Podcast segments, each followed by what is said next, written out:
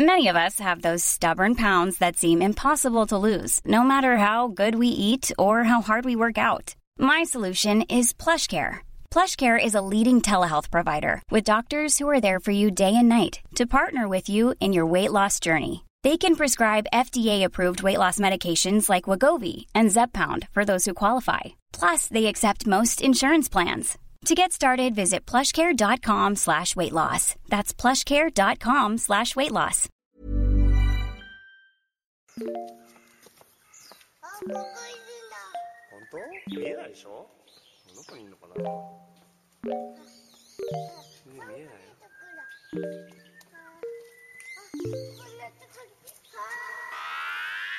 Patreon had all these great selling points and stats. I could get meaningful revenue from my fans and finally find the creative freedom I'd heard so much about. Patreon's About page said creators' incomes doubled annually. Their blog had stories, uh, had story after story after story of their users making thousands a month. Of course, I was grateful for everyone who contributed to mine, but none of the site's promises were coming true. After launching my Patreon, I struggled for months to find work. Patreon filled my downtime and became a full time job itself. I'd spend hours combing through photos, looking back on notes I'd taken on the road, researching where I'd been. I'd post on Twitter and Instagram with teasers, free stories, anything to attract my followers to my Patreon page. I made friends on the site. I shared their project on my own social media, and I kept up with all my subscribers' projects. It was a lot of work for little pay, but I was determined. A year later, my monthly earnings on Patreon have grown from $120 a month to $163 per month. That was from a piece called No One Makes a Living on Patreon, written by Brent Knepper, uh, writing for The Outline. And this is Waypoint Radio. I'm your host, Austin Walker. Today, uh, Danielle is, is, is out uh, dealing with some family issues. Joining me, Rob Zacny, Hello, hello. Patrick Klepek. I'm here. That Jurassic Park trailer is bad. Oh, I didn't see it yet. It's I didn't bad. see it. We should talk about that in a second. Uh, and- and also, oh, because because uh, our very own formerly starred in Jurassic World, uh, Jeff Bakalar is here, coming to us from from from your home. I'm guessing. From my temporary home Oh, in, right, 'cause in you're uh, in- central New Jersey. Okay. Wow, that's far. It's not close. It used to be in Hoboken. That was close. It used to be okay, and now it's far away.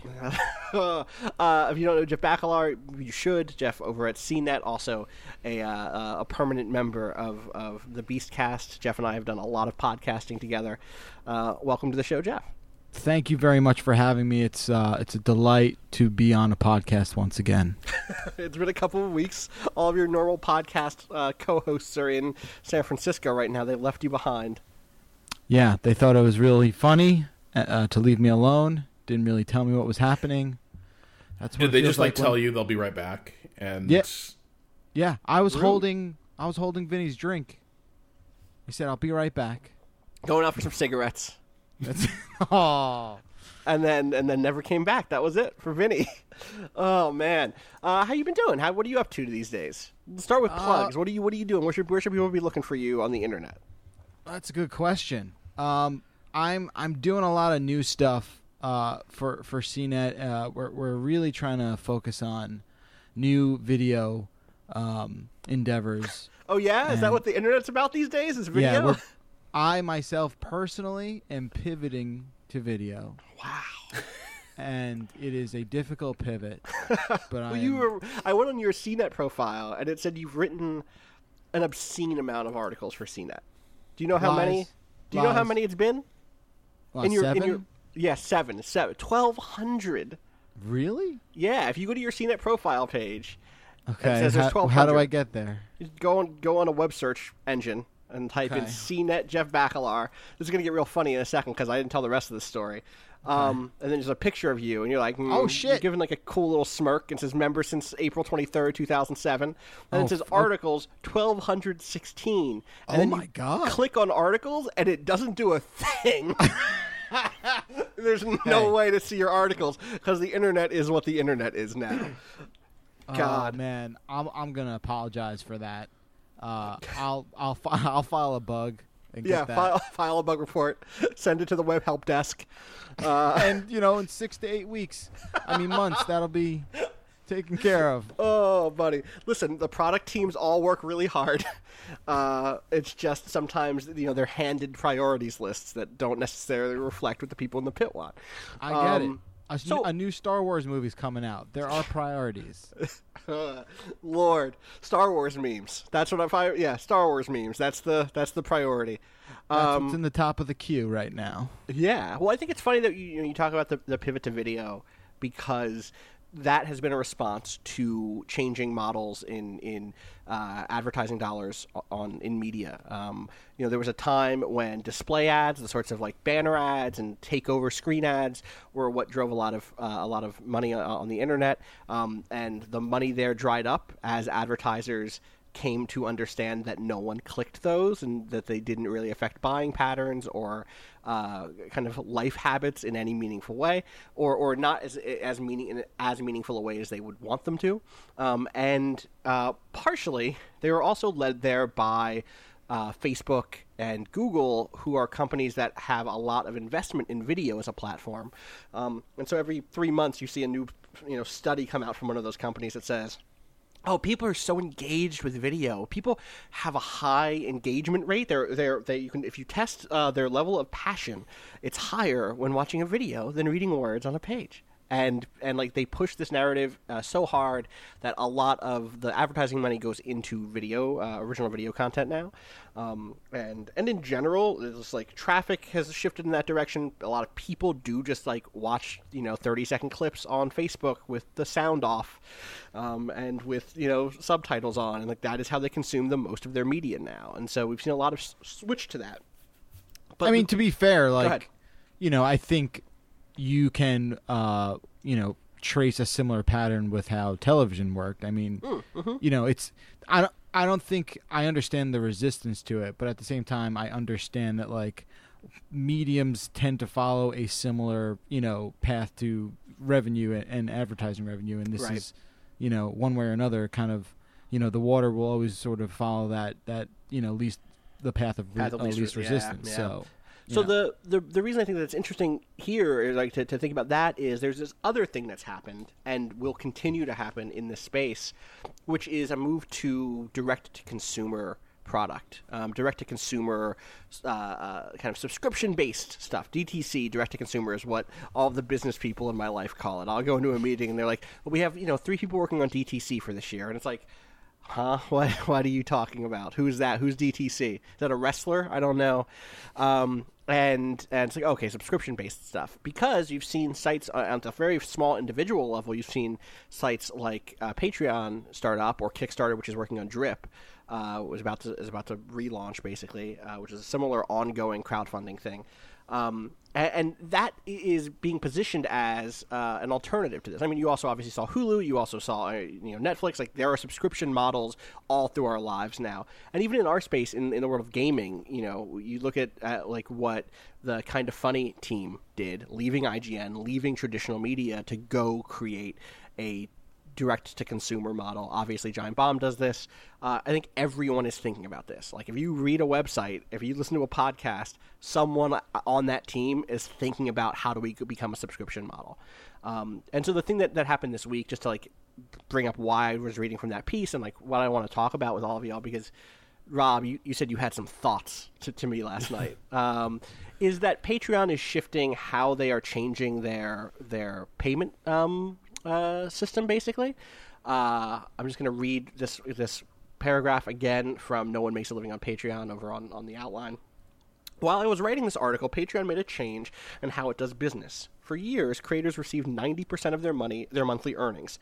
5% went back to Patreon, the middleman, and the remaining 5% went to fees and taxes. This changed in an email sent to creators this week, announcing that creators would take home exactly 95% of every pledge with no additional fees, quote unquote.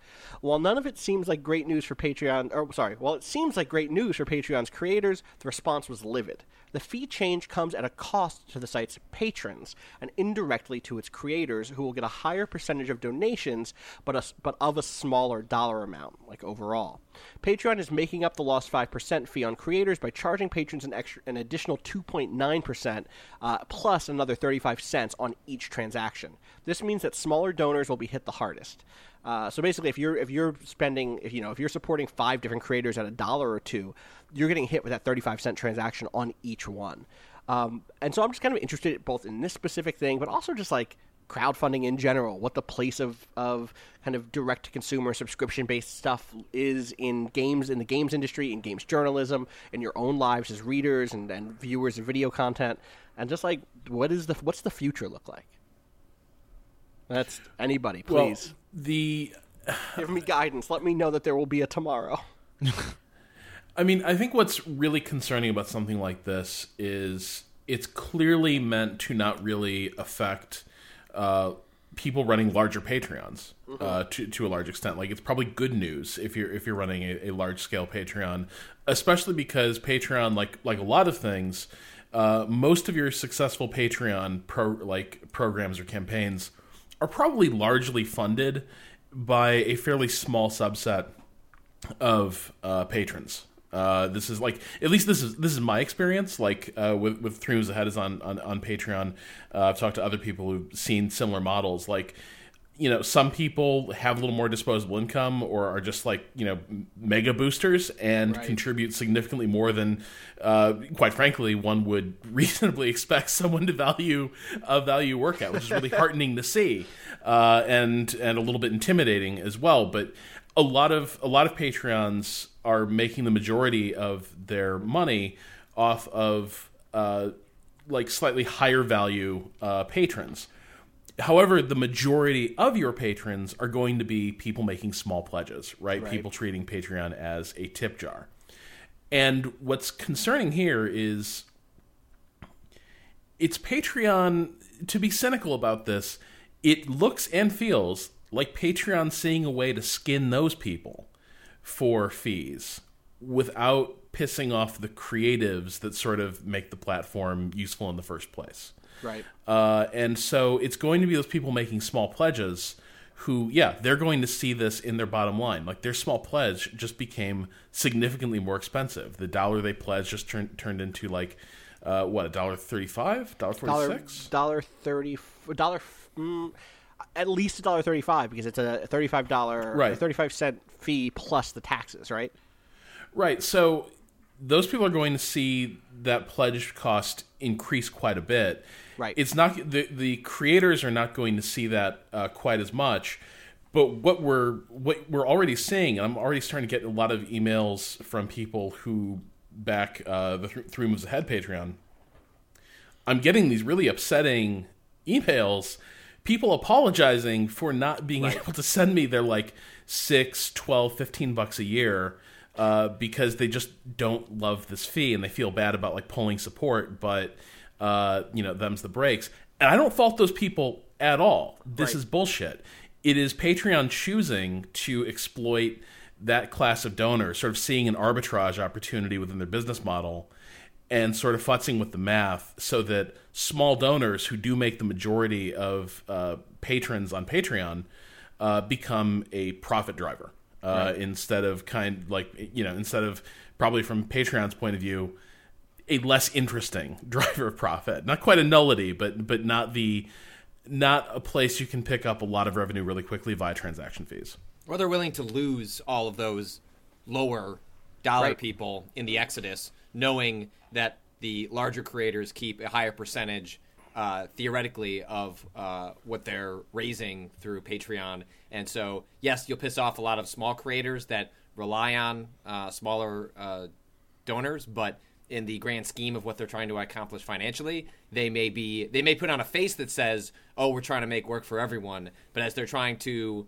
you know raise capital, which we, ha- we shouldn't forget is part of this. Like they haven't they didn't say that, but they're uh, like Patreon has been in uh, currently like looking around uh, for like larger evaluations, and so it wouldn't be shocking if like this was part of a move. Like they, Patreon doesn't make much money. Like someone I was reading some analysis of their financials, like you know because they're they they're a relatively uh, you know smaller service that makes all of their money on transactions in the same way that you go to Ticketmaster and like they charge you a quote unquote convenience fee. Like this is just how they how they make their money because they just host people who raise money from other people. Um, and I think they're probably making a calculation that uh, I think is uh, cold hearted and bad and shitty, but maybe it is towards their larger aims. I, it's that's shitty because it doesn't help the people that I feel like Patreon is there for. And Patreon is like a weird ecosystem to begin with because folks uh, I rightfully get upset that like there's a certain group of people that make a lot of money on Patreon, um, and a lot of people that don't. I've always made the argument that. You, you, those people existing on Patreon, like hopefully has like you know not to not to uh, say trickle down economics, but the hope is like a larger group of people on Patreon maybe comes across other. people. I don't know what the percentage of like actual trickle down is there, but um, Patreon's Like, always words, the the point you're making is that like if a if a large artist goes on Patreon, the hope is to then bring people into an ecosystem. Now they have an account, and maybe Right. they do also look around and see small projects. And ideally, maybe the the patron uh, even uses the platform to shout out other things that they love on Patreon that people can go support and like blah blah blah blah blah. Yeah, the way that like some Kickstarters that would make a lot of money, there was like sometimes uh, they would say like, "Hey, and if we go over X amount, we're going to donate some percentage to uh, another uh, uh, Kickstarter." Like that was something that happened for a little while in Yeah, that service. yeah. So um, ideally, that's how it works. That's not necessarily how it works in practice, and they've never released any.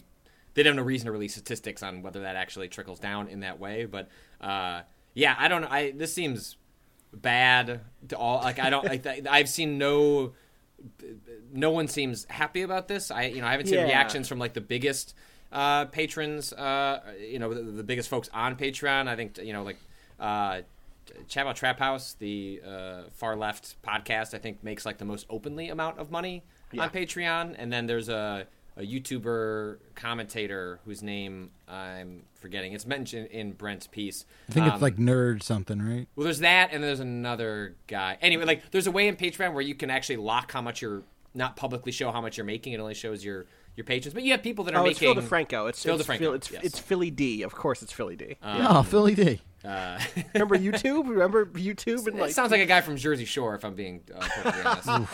um, yeah, I don't. Yeah, it, it's it. This seems like a. I, I don't know what this means for the platform long term, but uh, the, the consensus I've seen from folks that I, on uh, Patreon that make like decent money that aren't in the you know the 30, 40, 50, 60,000 range, but are making anywhere between you know two and ten thousand dollars per month. Like, I, I don't know if their drop off is going to kill their ability to do the work they want to do, but it Right. is having a negative impact almost immediately in a way that I think will sour people on the or could potentially sour people on the platform long term. Um, Yeah, I think what Patrick's trying to say is this is the perfect parallel for tax reform.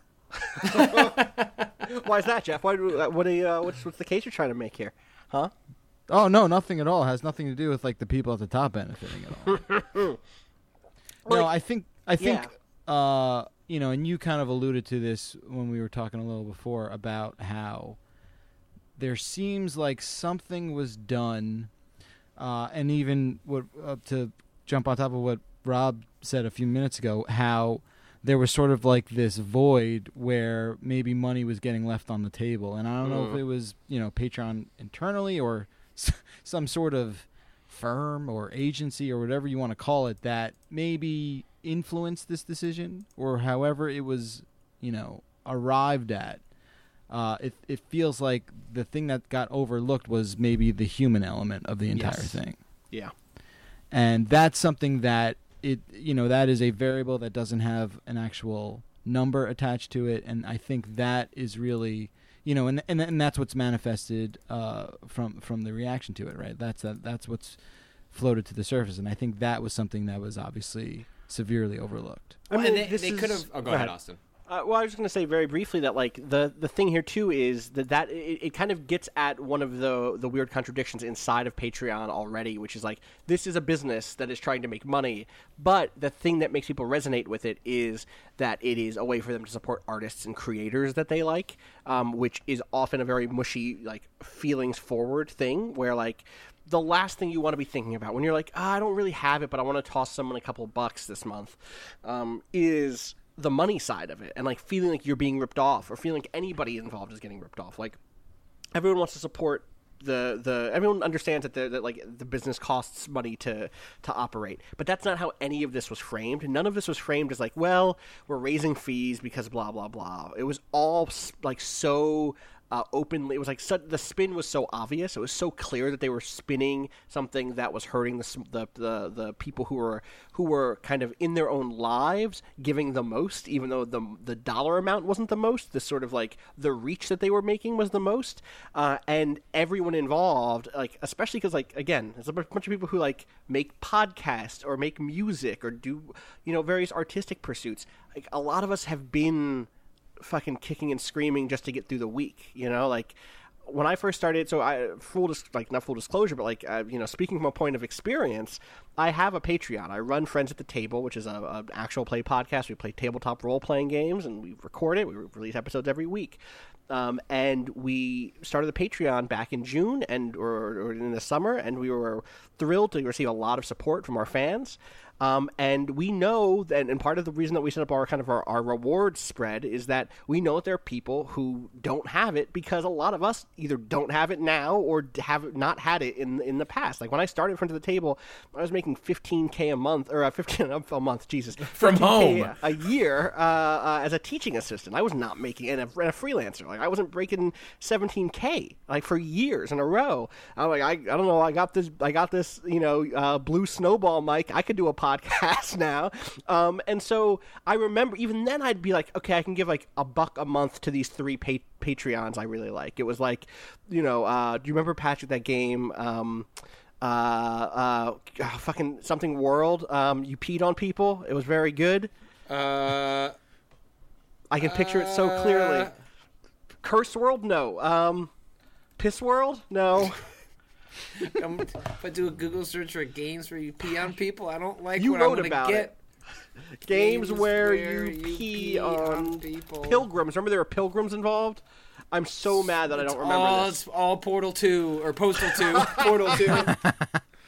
Um, I don't fucking remember the name of that game. Anyway, gonna kill me. I still support her on on on on Patreon, but I was like, oh, she's making weird, cool art games um, that means that I should Crypt World, Crypt World, Crypt World, Crypt World oh. is really good. Crypt World is great. So it's like, oh, I'm making 15k a year, but I'm still going to try to give 12 bucks a year, 12 of that dollars a year to to Lilith, who made Crypt World, which is a really interesting, yes. like independent alternative game, like brilliant, really funny, and and a lot of our supporters, a lot of friends of the table supporters are the same are in the same position, and so it's so fucking frustrating. And I don't think that Patreon accounted for the fact that so many of the patron or so many of the creators could empathize so clearly with their with their patrons. Like it's not easy to be like oh there's only a hundred of you paying a dollar a month so i don't even care. Like no i fucking of course we care. Um, and it just seems like a disconnect between the, the sort of business brain and the, the the creative heart of what this of what patreon is.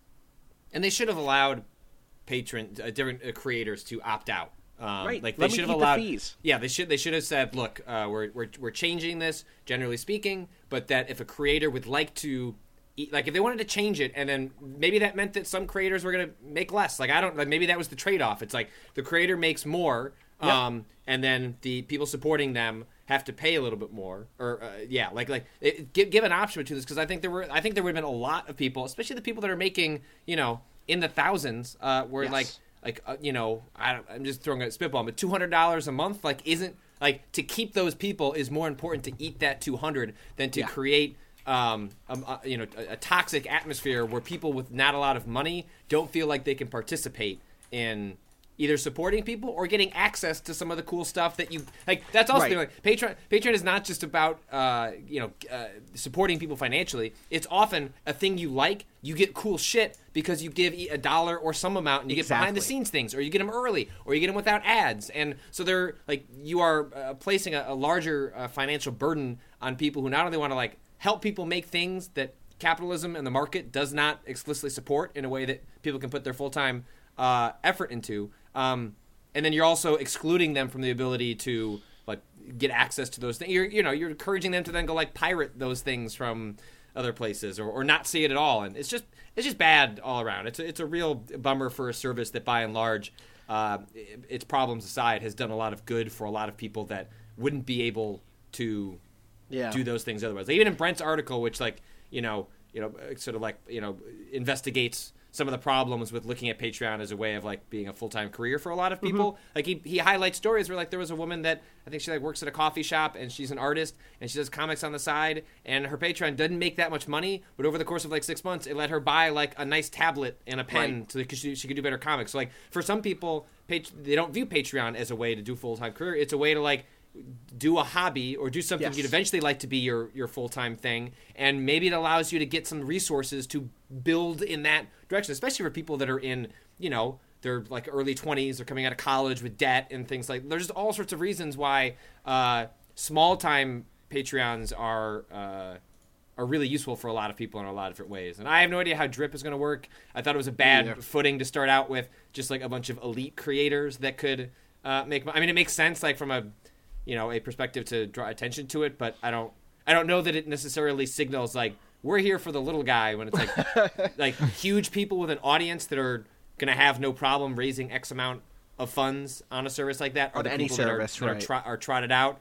Um, also, Drip's a bad name. I don't like. Drip's it. a bad name. It's a bad name. It sounds It's like funny, something that's coming out of my butthole, not like something that I'm going to uh, fuel Well- fund someone's. Uh, Are, is your comics. butthole okay, Patrick? As far as I know, but you know, Okay. uh, you gotta get everything checked out once a Butthole year. check. you real should quick. maybe investigate that if, if that's what resonated with you about uh, Can we get a- drip platform. That was we get a quick. Can we get a Went right to the GoFundMe butt. going to to make sure Patrick's butthole is okay, please?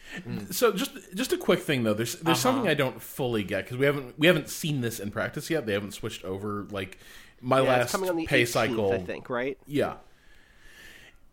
So, as I understand it, prior to this, you'd see like a monthly charge from Patreon, and then your different pledges would go to the various like buckets. yeah. correct? Uh-huh. As I understand it now, you're going to get all these different charges from Patreon Yes. depending on what you're running to to the point where like I can actually start to see why maybe Pat- uh, like Patreon is charging a fee because now they're also paying probably like if it's anything like what retail has to deal with like credit card transactions also involve involve a fee Someone came out yesterday with the math, and it was wrong at first because they thought that Patreon was taking a certain amount from each thing. What who's really winning in this is PayPal. Uh, who is getting a ton on the extra transaction fees?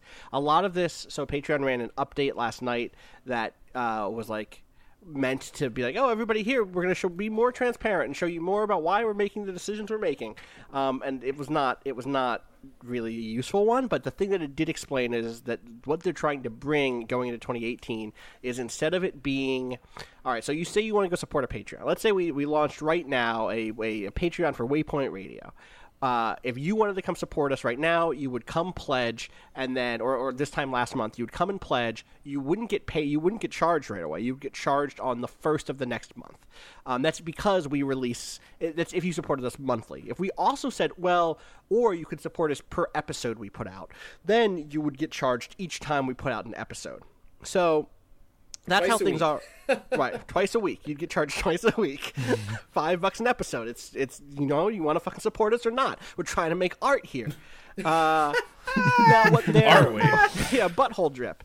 Um, now Oh. Hey, I'm gonna write that down. That's the episode title. Can that go through? Will that get through iTunes I don't. filters? I mean, We're about to find out. Put them in sure. Um, the the but what they want to go to, and they said that they like now. What we heard from all of our creators again and again is what we want. Uh, that what they wanted was a monthly subscription where you get charged up front. You get paid every month, but as soon as someone says that they're pledging to you, then they're also paying you for that month. Um, and they're like, well, we can't do that because what if someone pledges on the 28th and then they're going to get, charged on the 28th and then also get charged on the 1st? That's um, that you can't. I don't know how to deal with that. So instead, we're going to go to a monthly, like a monthly uh, anniversary model. So if you start on the 28th, you get charged on the 28th. And so now they've they've put out this this graph that is like this is what Patreon will look like. Uh, a Patreon like uh, uh, charge schedule looks like in the future, um, and it just like this is the thing that's supposed to calm people's nerves. Like, oh, this is why it happens, and it's just the word fee seven times because you're getting hit on every new per pledge uh, per post pledge, and you're now not just getting hit with one fee at the end of every at the beginning of every month. You're getting hit with a fee on each um, on each monthly anniversary transaction. So if you supported somebody on the 8th, you get a fee there. If you supported somebody on the 13th, you get another fee there. If you supported someone on the, the 20th, you get another fee there because those are all unique individual transactions. And like, I'm not. I don't know their data. I believe them that lots of people are like, "Oh, could you make it so that uh, you charge the guy when he says he wants to support me? He says he wants to support me. Take the. Take the money from him then instead of waiting until the first. I'm trying to pay, pay, pay my rent. I get it, but I don't actually think that this was a solution that solves that problem in a human way um, because it just anytime you end up with we're going to run eight different things instead of the one at the beginning of the month it just like it, it just seems it feels like someone is being ripped off um, and that's just not a good feeling to have ever. Uh, and it's like control your messaging on it, control your optics, be very clear and upfront about a change like this, uh, and and it has to make ordinary sense. Like it has to make sense to both creators who are making three hundred dollars a month, creators who are making three thousand dollars a month, creators who are making thirty thousand dollars a month, and all of the various people who support. Uh, all of those creators who, who you know donate a huge range of money and like this explanation just did not do it for me at all. I'm frustrated is the thing. I'm frustrated is the thing, and it's not the. I think the thing that's one of the things that's interesting here is it's making me remember. Do you remember when Oculus got bought by Facebook? Yeah. Uh, for for how much money does anyone remember off offhand? Forty Yeah. billion dollars. Was it forty B? No, it was like two. Oh, it was two. That's still Two a lot of money. Yeah, yeah. um, there was uh, some backlash among early Kickstarter backers of the Oculus who felt like, hey, wait a second, you wouldn't be here without my money. My money was part of what got you here. Oh, I right. They were kind of shareholders in some sense. Right, and that was like one of those early moments of like, nah, Kick, Kickstarter is not that. Kickstarter is you're gifting the money, mm-hmm. you're going to be given something back in exchange for that, but you're not an investor. You don't have equity. Um, and I remember part of what I saw in the responses. I think I even gave quote about this to like, uh, I want to say or some writer somewhere, some some some. Uh, this is to kill me. I don't know, whatever. Um, a tech writer somewhere. Um, that like one of the things I saw at the time among responders was like this sudden realization, not only that Kickstarter wasn't an investment platform, but this disconnect that we had oh we thought that this was a way they'd seen what like collective financial action could look like. They'd seen a world in which like oh what if we could all just pull our money and get a swimming pool? What if we could all just get our pull our money and get what we want with our taxes? I want a swimming pool. Right, and so like, what if you and everybody in your community were like, oh, we'll get a, we'll put our, all our money together and put together uh, a swimming pool for the neighborhood, and like that's what taxes are supposed to do, is like com- you know provide for people in that big way. And then what Kickstarter showed was like, oh, we can do that for like stupid watches that we don't want at all three months later. We can do that with people who aren't in our neighborhoods. We can do that with people all hey, you know what? Not there aren't enough people in, in New York and Los Angeles who want to buy uh, a a new whatever adventure game or, or, or a What's what was like one of the early like a new wasteland, right? Like there aren't enough people in major Yeah. markets to buy a new wasteland. Uh, very obviously, the numbers don't show it, but there are enough people all around the world, all said across everything to like to maybe make to maybe want a new wasteland. And if we can get their money ahead of time so that we can invest it and it can start making money while we're making the game, then we could pull it off. And like there was something really powerful about seeing that sort of collective financial action like work and then th- that kickstarter thing i think for me at least was like a really clear illustration of what the limits of that collective financial action were in the current model. And this seems to be a similar thing which is like oh no no no remember this is business first. This is not we're this is not arts funding. This is not like the this is not the new deal um, but for but for podcasts and and gaming. Like this is a business model. They're middlemen they want to make a profit and they want to be acquired for way more money than what they're bringing in right now. Uh, and I think that can be jarring in this, like, even like, I'm not even saying that this specific thought pattern goes through anybody's head, but that disconnect is very emotional between, like, this is a thing that I do for passion and love versus this is money. Uh, and, and, and those two things are, are often really diametrically opposed. Yeah, but I think like every you know, I, I think you have to really focus on the fact that these are businesses, and I mean, e- even if it, it is playing devil's advocate a little bit, I think you have to understand that it is not a charity situation, right? It is not. That is not what these these you know. This is not like a a subsidized like artist program in some you know uh, other country around the world. This is that we this don't is a- have here anymore because we've gotten rid of that. That's which is why I made made sure to note that it was a foreign policy that would probably be affecting.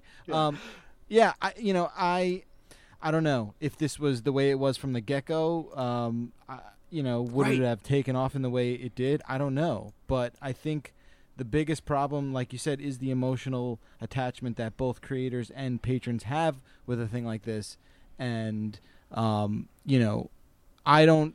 I haven't read anything that proposes. I mean, I, I, I realize the the the creators eating that original fee. I think that's a good idea for them to be able to choose that. But I haven't seen anything else that has been a very convincing, uh, um, superior sort of way in which they do this. Yeah, I'm not sure. I'm not sure. Maybe we can talk about what, what comes next or like what the future of this is after we take a quick break. About 35 minutes in now, so we'll take a break, put an ad break in here so that I can say something about a product. Many of us have those stubborn pounds that seem impossible to lose, no matter how good we eat or how hard we work out. My solution is PlushCare. PlushCare is a leading telehealth provider with doctors who are there for you day and night to partner with you in your weight loss journey. They can prescribe FDA-approved weight loss medications like Wegovy and Zepbound for those who qualify. Plus, they accept most insurance plans. To get started, visit plushcare.com slash weight loss. That's plushcare.com slash weight loss. And we're back. I probably just said something about a uh, some sort of electronic. I can't wait to buy that. box. yeah, I love it. Love to spend. Anyway, more about talking about the future of advertising and money in media. Um, what? oh, I guess here's my question for you, Jeff. You've been in this industry for how long? How long have you been have you been writing about technology and games and and doing decade. videos? All right, Ten years. ten years. That's a lot of experience. You've seen a lot of changes. Yes. where do you see this sort of thing, this sort of subscription based Patreon, Kickstarter, like crowdfunded, like distributed funding thing fitting in the next few years? Is it still just going to be this sort of niche thing, or do you think how when is CNET's uh, when can I subscribe to CNET? Uh, it's called CBS All Access. There it is. And I can watch every Star Trek episode. every Star Trek. We just announced Twilight Zone is coming back. Oh, sick! With Who's- Jordan Peele. Yeah, Oh, that's a word? big deal. That's yeah, a big care deal. about producing, that, producing it anyway. That's but oh, that's fine. Yeah, fine. That's cool. I'll watch that. yeah, You'll watch that. You'll you'll you'll pay for that maybe. uh, Bazinga. Uh, I'll find. Uh, it's just my mom's sign up for CBS All Access. Hell yeah. Keep it in the family. I, I don't know. I, I think uh, look there. You know, we talk. We used to talk about this where you know anything was possible, and now we have to talk about this colored with what the internet's going to look like in six months. What is the internet going to look like in six months? I don't know. Probably more expensive. What's the world going to look like in six months? Don't ask questions that there are no answers to. I don't know. You know, I, I think a lot of like, uh, you know, net neutrality concerns are a very valid thing to to insert into the equation now. I think, um, you know, it seems that a lot of media companies are finding success with offloading their normal programming to a subscription based service. So I think you will see that trend continue. I think when it comes to advertising, and you know we talked about this a little bit at the top, but when it comes to advertising, I think things will get way more, even more targeted and more surgical than they've ever been before. Because I still think, and I would imagine most people in advertising would agree with this, is that they still, believe it or not, are not granularly targeted enough and there's still huge sort of like catch-all campaigns that happen that uh, are not proving to be as effective as maybe perhaps they could be. Now you can like resist as much as you want, but I believe that is how all of us speaking on this call make money. So, uh, you know, it, it's I think the future of that, however creepy or ugly it does look, I think that is going to be a main component to where this this moves for the for the crowdfunding stuff. You know, I I don't know.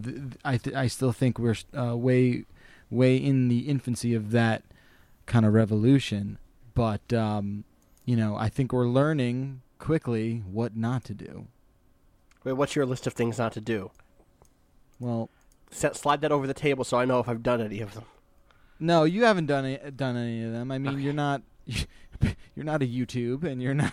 I mean, you're not. I What's get. that? I, I guess I'm not a YouTube, you know. But Oh, like, I want to. Can I be a YouTube? Be a YouTube. Go go crazy. YouTube seems like it's doing all right. I should uh I should get into that. I should I should create a video. I should create a video hosting platform. Uh, but I, here's the thing with like increasing like tar- increasingly targeted ads. It kind of just feels like advertising. The more we learn about advertising efficacy, the less impressive it gets. And what's changed in the last 20 years is we can actually start to measure that maybe a little more accurately. And like the Russian army like retreating deeper into uh in, in deeper into the heartland before Napoleon like with every stage like okay well this didn't work. Yeah. we'll do this other thing instead. Right. and that one that one's gonna work. This is the advertising that's gonna be good. Like yeah those newspaper ads didn't like yeah you didn't see the returns. Fine. Banner ads. That's the new thing. Everyone's online. People are gonna love their banner ads. Mm that didn't work? Referral ads. Referral links. That, that'll be the one. And with each stage like there's a period of adjustment and then it turns out like that you can measure that this new form of advertising is also pretty much useless for uh, like controlling consumer behavior and so now you need yet a more like specialized one and that one's going to be the silver bullet and i like And maybe at a certain point yeah maybe at a certain point it does get inside your head to the point where advertising basically is like a commerce driven Jeeves who shows up at your slightest whim and is like, I know exactly what you need right now. Just give me your credit card and purchase this thing immediately. hey, just turn And- it over. Just give me your wallet. I'm, Yeah. I'm gonna hook you up. Trust me. Yeah. Yo, do you like May- mixtapes? Maybe, maybe like there's an end game where that works. But my suspicion is that it's always going to be it's always going to be disappointing and the winner each stage is going to be Google and Facebook who continue to like consolidate the advertising you know continue to consolidate Platform, a greater share of the advertising pie uh, under their control while also telling people what kind of content to generate uh, to sort of service which changes every other day. The Yeah. the like what uh, what does well on Facebook changes. Do you, are you in those meetings, Jeff? Do you do y'all have like SEO meetings and and like best packaging style stuff at this point? Sure. It's wild because I think about what I was told by the Vice crew that that like does all that stuff when I first started in July of of last year versus what we're told now. Sorry, people are mad outside. they just heard about this page heard- Is that game Bloodborne 2 or is it a new Tenchu game? Uh, I think it's a. What if it's a? What if it's a? Um, What if it's Shadow Tower? Shadow Tower Two. Yeah, that's the shadow. The word shadow came. Okay. Um, the the the. What The fuck was I even? Oh, when I first started, they were like, they were like, oh, make sure that you have questions in your headlines. Make sure that you have, uh, you know, stories where the the you know th- these photos do well. This sort of photo does well. Uh, versus now, it's like, no, no questions in the in the headlines and and make sure there's always a person. Every every header image should have a person in it. People do well. I want a face. God damn it! That's not how the people advice social team talk. I want to be clear, but like there is that sort of like that's how Facebook's algorithm works. Like Facebook's Right. algorithm is not very personable. Uh, you you would in the one thing I've learned in 10 years of doing this the one thing you would you would be good to not have is a long memory yes, Don't- percent. Like don't remember what you did 4 years ago that is that was not trendy back then but is super trendy now. Like Right. don't hold that grudge because the shit's just gonna come back again. And and you know it, it, a lot of it is chasing the dragon man. And rob's completely right. Like it will continue to change forever.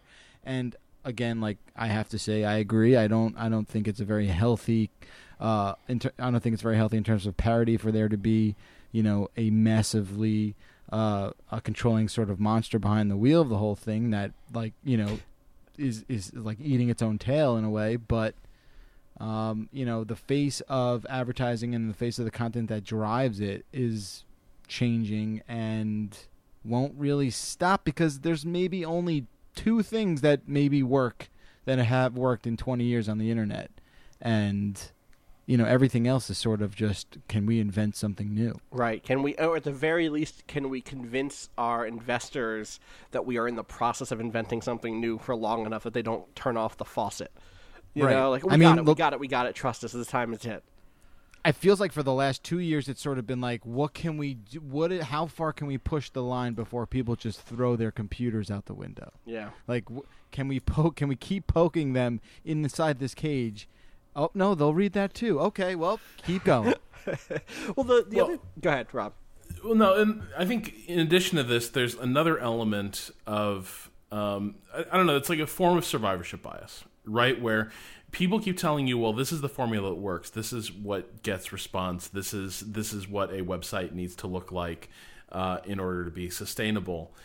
And in general, like with, with at every turn, it feels like the experience of consuming media on the web gets a little bit worse. Uh, Almost, you know, it doesn't matter what kind of media. Uh, it just all gets a little more in your face and a little less convenient.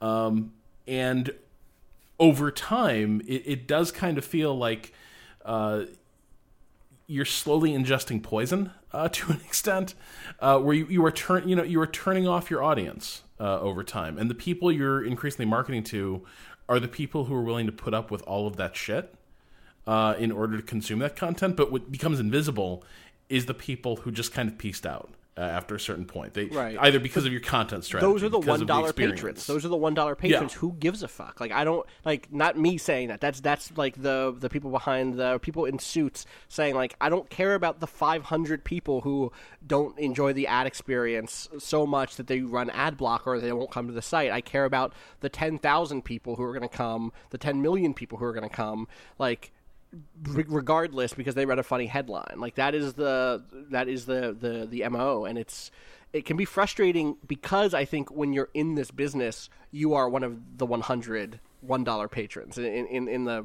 sense of like i care about Yeah. the the experience like that medium article that i quoted from medium or not medium sorry uh that outline article the outline the outline is like one of the most gorgeous sites on the internet um, and they have a very unique subscription uh, or not subscription a very unique uh, uh, uh, advertising system of just like having very unique very custom made ads built into every article on the site. Uh, like they all have very like smooth animation, a very um, like classy vibes. Like nothing is very like it doesn't pop up in your face. There's no auto playing, you know, uh, video advertisements. Um, it feels very custom made, but like I don't know if this is the thing that lasts for the next year and a half, or if this is a thing that lasts for the next five years. Uh, and it's I- don't I'm hoping that it that this model works and that we see more of it. I guess like some medium sites also did this, right? Where like the top it would say, um, um, what was the sports site that was just like brought to you by the, the ringer. The ringer, Ringer did did it. that. Yes, the um, Ringer which is did it. probably the, the most ambitious like collaboration, and then they ditched it like a couple of months ago. right like they just ditched it exactly for, for the first you know for the first little while there of, after they launched it was just like at the top of every page it just said like the ringer is brought to you by bud light and it was just on medium it is no longer on medium either right no, yeah. Well, Medium had, had a difficult time, sort of like pivoting Yeah. to being profitable as Yeah. opposed to just like making an easy place for your blogs to look nice. yeah uh-huh. which I is feel like like a lot of sites did this though, like, and not to take anything away from the outline. Obviously, No, totally. I mean, we we talked before we started how cool of a looking site we thought it was, but I I I would, and again, I'm just sort of speculating here, but I would assume that uh, this would not be, you know, paying all the bills. I think, you know, it is. where a are they getting cool money co- from do you think they just have investment I I would imagine a, the majority Yeah, of it's investment. yeah I mean, I can't. Right, like yeah yeah it's a big team this It's not a McAllen ad small we're looking at is super dope. It's real slick, but like I don't think it's putting the whole thing in the black. Right, right. Or like I Um, think that's the the case that their ad team is probably making is this is not Sure. like advertisement on other sites. This is a premium. The thing that I've learned in the last year of running a website is that when you have something where you can say, "Oh, this is special," that like will tick a box with a potential advertiser, but it will not. There's a cap on all of that shit. Um, like we have a very loyal readership. Are the people who, who support Waypoint, the people who listen to this, are fantastic. They they show us tons of support. They support us on by talking to with us on social media. They come to our forums. They like, and all that is incredible. Um, and the dream, I think, as a reader, and this is kind of what I always assumed before I was like in these meetings, was like, oh, so if you have really loyal, you know, fans, then the ads are going to be worth way, way, way more because you could just say like, look at how loyal our fans are, and that's true, but only to a point. There's a point at which what you what you get is like, yeah, we get it, they're loyal, and you go, no, no, no, no, no they're not 5% loyal. They're 50% loyal. And like, yeah, no, we checked the loyalty box, bud. I don't care if they're 5,000% loyal. There's a point at which it doesn't matter. They're not going to click on our ads. Like a, a, some some small percentage of them are going to be hit by this ad, and that's all we care about. It doesn't matter how mm-hmm. loyal they are anymore. And I, I bet that that's the same thing with this the, the outline style of like, oh no, you don't get it. Like there is one you know one ad on the page it's yours. I'm like okay yeah. Are you loyal enough to not put on ad block? That's the question exactly. Probably uh, not. Pro- probably not. I, because you know what? If i'm not willing to do that yep. sometimes mm-hmm. absolutely this is my job. Yep. I have one browser set up with ad block and one like when i'm logged in on my work account i don't have ad block on. When I am when I am uh, on my personal account, I have ad block on with lots of sites green listed because I like their work uh, but like even even our own site sometimes when we get like served an ad because someone served a, you know signed a deal somewhere where it was like oh it's, it's going to be a, it's better than it used to. It, it used to be. It certainly is. It there was a period is. where none of us kept our own website open in a tab all day because yep. it would crash your browser over time. So the product team works very hard. They have priorities often handed down to them from above. It's hard. Uh, um, the other thing uh, here that is that is I think interesting for me is maybe maybe two things. One is I think I often fall, fall into the trap of thinking about subscriptions as the way out. Um, I, I, I, think it's fair to say, and I've said this before, is like, of course we're thinking about uh, subscriptions. Like we get a, I get a tweet a lot that's like, have you ever considered doing subscriptions? Man, I've considered a lot of shit. Let me tell you. You know you can do that. Consideration is like a low bar. Like we constantly are like, what else could we do? Uh, how do we like? What other things could we think about? Uh, and so you think about a lot of things, and and I, I think it's also fair to say, and I don't, like I've said this before, every media company is thinking about subscription model services, including us. Um, my like weird nightmare is we fast forward five years, and you're in that meeting with the ad sales guy who's like, "All right, we know that you have no ads for your subscribers, but what if we had ads for your subscribers, and then we could pay the ad, we could have the advertisers pay us way more, and there's going to be a point at which, like." It's so easy to now imagine the world in which we go into this beautiful five year period or 10 year period where we go to direct to consumer subscription models and the sites get all uncluttered of ads and they're just beautiful and you're paying for what you're paying to, to directly to the people you love and respect and whose work you adore. And then, like 10 years down the road, the money starts slipping into the red. And then someone says, well, the thing we could do is we could run this beer ad and like just even for your subscribers and it's just like I, I can see that future already. Like, and this speaks to Rob, your your sort of timeline of what we thought worked only ever works until a point. Um, well, and it's also like I mean, thing with you know, look at the the, the dream of uh, uh, cable right uh, you know right. cord cutting where it's like oh it's gonna be great i'm only gonna pay for what i want well we've yep. rapidly approached uh, it's not the future it is very much the present where by the time you pay for amazon netflix hulu uh, uh, you know, there'll be the Disney thing eventually if you want to get like Marvel shows. Like uh-huh. by the time you add all that shit up, uh, if you want like everything, you want to watch sports, okay, then you need like a PlayStation Vue or Voo or whatever that thing is called, so you can like Parlay Voo, PlayStation Boo, Boo. You're paying more than you were when you had a cable. Boo. Uh, I wonder if the, you know that that becomes part of it too. Is that eventually it's like you know, there's only so much money to go around even for people personally, and and like on top of that, you have the the initial problem of like.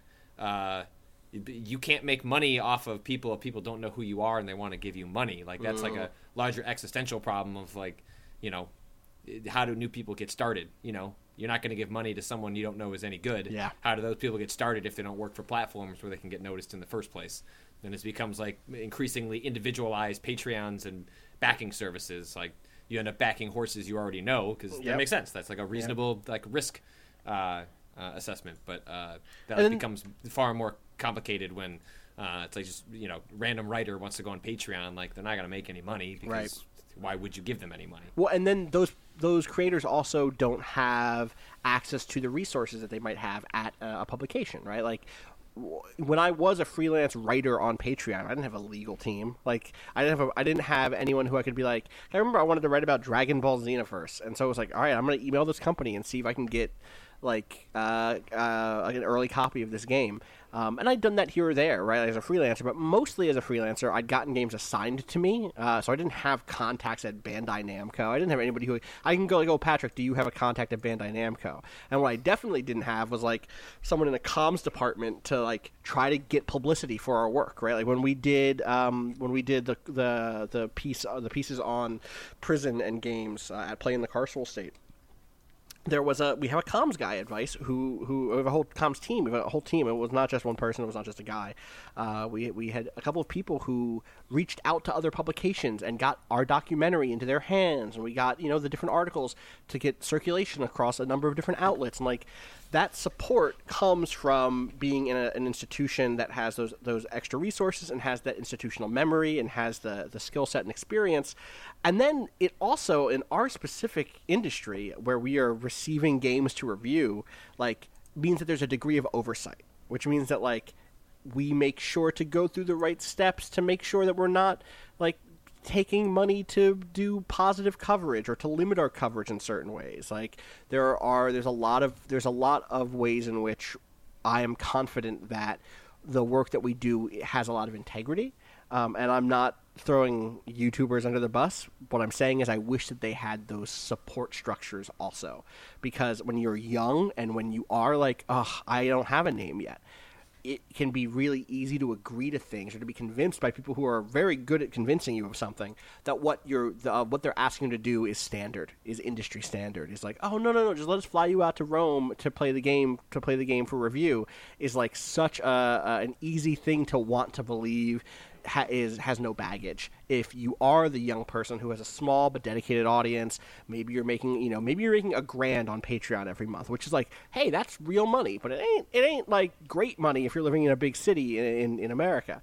Well, Um, also think of it this way: like, let's say I went on Patreon tomorrow and I made the equivalent of my salary. Yes. Well, actually, I need to make more than the equivalent of my salary because that doesn't pay for equipment, doesn't pay for health insurance. Yep. Like it doesn't like Your actually taxes you are need not to make you need, you, you need to make not- like one and a half. Yeah, you ha- like Yep. taxes are wild.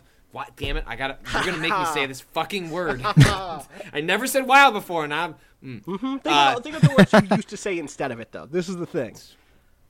I You don't know. you'd be Well, now I don't know. I don't. I, I don't know what that world was because now my It world was is crazy. wild. The thing that I don't say anymore is crazy. I Yeah, say- no, that's true. I say true. Wild trying to instead of crazy. So I insane. Insane. Insane's also yeah, the exactly. That's the Uh, problem. Is what I need is like a second and third because I've replaced insane, crazy, ri- like other words with, with just wild. And I'm Why'd not- you do that? Do you just like I have to change it up? Yeah, I just wanted to keep it fresh. No, I just like Yeah. I, I, I, I know I know too many people who are are neurodivergent or who have mental illnesses who like I see them bristle when someone is like, "Yo, that shit is insane," Right. and it's like uh, I'm not. I know what you judging pe- mean, but it's just one of those like small things, sort of like uh, what do you say, like, "Hey guys," and like Yes, there's a yes, woman yes. in the room, and I'm not saying that because I'm trying to dismiss the women in the room. I'm just I'm just ingrained to say, "Hey guys," Hundred percent. And so, it's just wild one became my like my switch off. Uh, Ridiculous, I say. untamed, Yo, this shit is untamed. feral. That's pretty good. Feral's not bad. This I like man. feral. 'Cause Feral. You know what? That that battlegrounds map today was fucking That feral. battlegrounds map was feral. Fierce. Fierce is good. Fierce is good. Fierce has Fierce has legs. Uh, uh, savage. Although See- HQ has ruined the word savage. Yeah, and also Savage has its own whole history. Yeah. Uh, uncultivated. This shit is bemusing. Uh, this is just agrestal? I've never used the word aggressal before. I don't even What? ag- agrestal. that's the guy who used to run uh, used to Growing run wild and cultivated field. the GIA, right? Agrestal. It uses the t- word wild in the definition of a synonym for wild. Yeah, you know. Fuck you, Google Docs. Is that game Shadow Tower? Wait, is it? Did they just drop it? I don't know. Okay. That Death Stranding trailer was. Can we just talk about? Okay, we've let's. I'm gonna. You know what, I'm gonna Yeah, make let's a get pivot. onto this. Let's talk about the fucking Game Awards last night. We talked. We've talked about the future of media. Let's talk about the future of games and the, the yesterday of games also. What do y'all? What do y'all think about the Game Awards? Ah, you gotta give me some McDonald's, rah. Hey, fuck the Oscars. Oh my god. All right, so oh. at what point do you think Mads Mikkelsen is going to realize, That he's in a and, and. Norman Reedus, that they've wandered in, into a single white female situation? like, th- there is, in fact, no game. Like, like they're just like wearing mocap suits and everything, and like reading lines, and everything, and just hanging out with Hideo Kojima like all the Kojima time. I think. Norman Reedus seemed like based on like what he said last night, where he was just like, I don't know, man, I'll do whatever the fuck this guy says. I think he is. I, th- I think he is there. Yeah, Like, 100%. I, I I think he has no idea what's. I mean, when I think when he joked, it was not a joke when he said, "Can't wait to go online and have someone explain to me what I, what we just watched." Oh, yeah. I I believe him one hundred Hundred percent. percent. Oh, he's just along for the ride. Yep. Sony Yeah, signing wouldn't the you checks, be? I'd, right? I'd be along for. The, I barely even like a lot of uh, Kojima's Yep. games, and I, I I would be along for the ride. Hundred. I bet a part of him is hoping this game never comes out. he just he's like, I just want to keep being a part of these wild ass bemusing trailers. Hideo that Kojima is, is like the Medici of Norman Reedus' life. He's like just a lifelong patron of the arts. I'm just like, I want to see you work. You and you and Mads work together. This is this is going to be the David of Mpreg fan art. I can't believe that baby was in him. the baby give like a thumbs up. The baby Yeah. gave a thumbs up. He gave like a little like you. Yep. I, I don't remember that part of my kid being born, but I don't Yeah, know. that didn't it was happen. A lot. It was a stressful experience. Maybe I So- maybe I missed the thumbs up. Inside give you a little, way um, too clean too. Yeah, the babies are dirty. Yeah, that's not. Uh, well, look, I don't. I don't think that's an accurate representation of how any of the reproductive process works. Okay. Uh, but it's Yet- sci-fi. yet, Uh, so, exactly. yeah, Exactly. Uh, it's you, actually Rob. a utopian vision. Uh, is uh, Norman Reedus journeys across the stars uh, so that he can have a really antiseptically clean uh, pregnancy experience.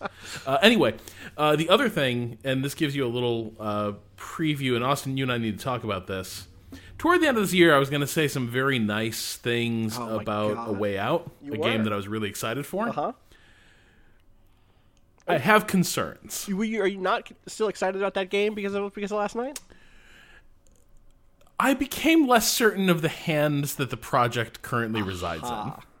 Like, like I played, I played a way out at E3. I think we talked about it a little bit on the podcast we did around there. It is a really cool experience, especially playing with somebody else. Uh, there are a lot of fun ways for things to go. Uh, like absurdly wrong uh, in ways that you and your uh, partner in crime will begin. Like basically, you if you ever watch like Midnight game- Run, rem- remind people what this game is in case they don't remember what a way out is because it's kind of a generic name.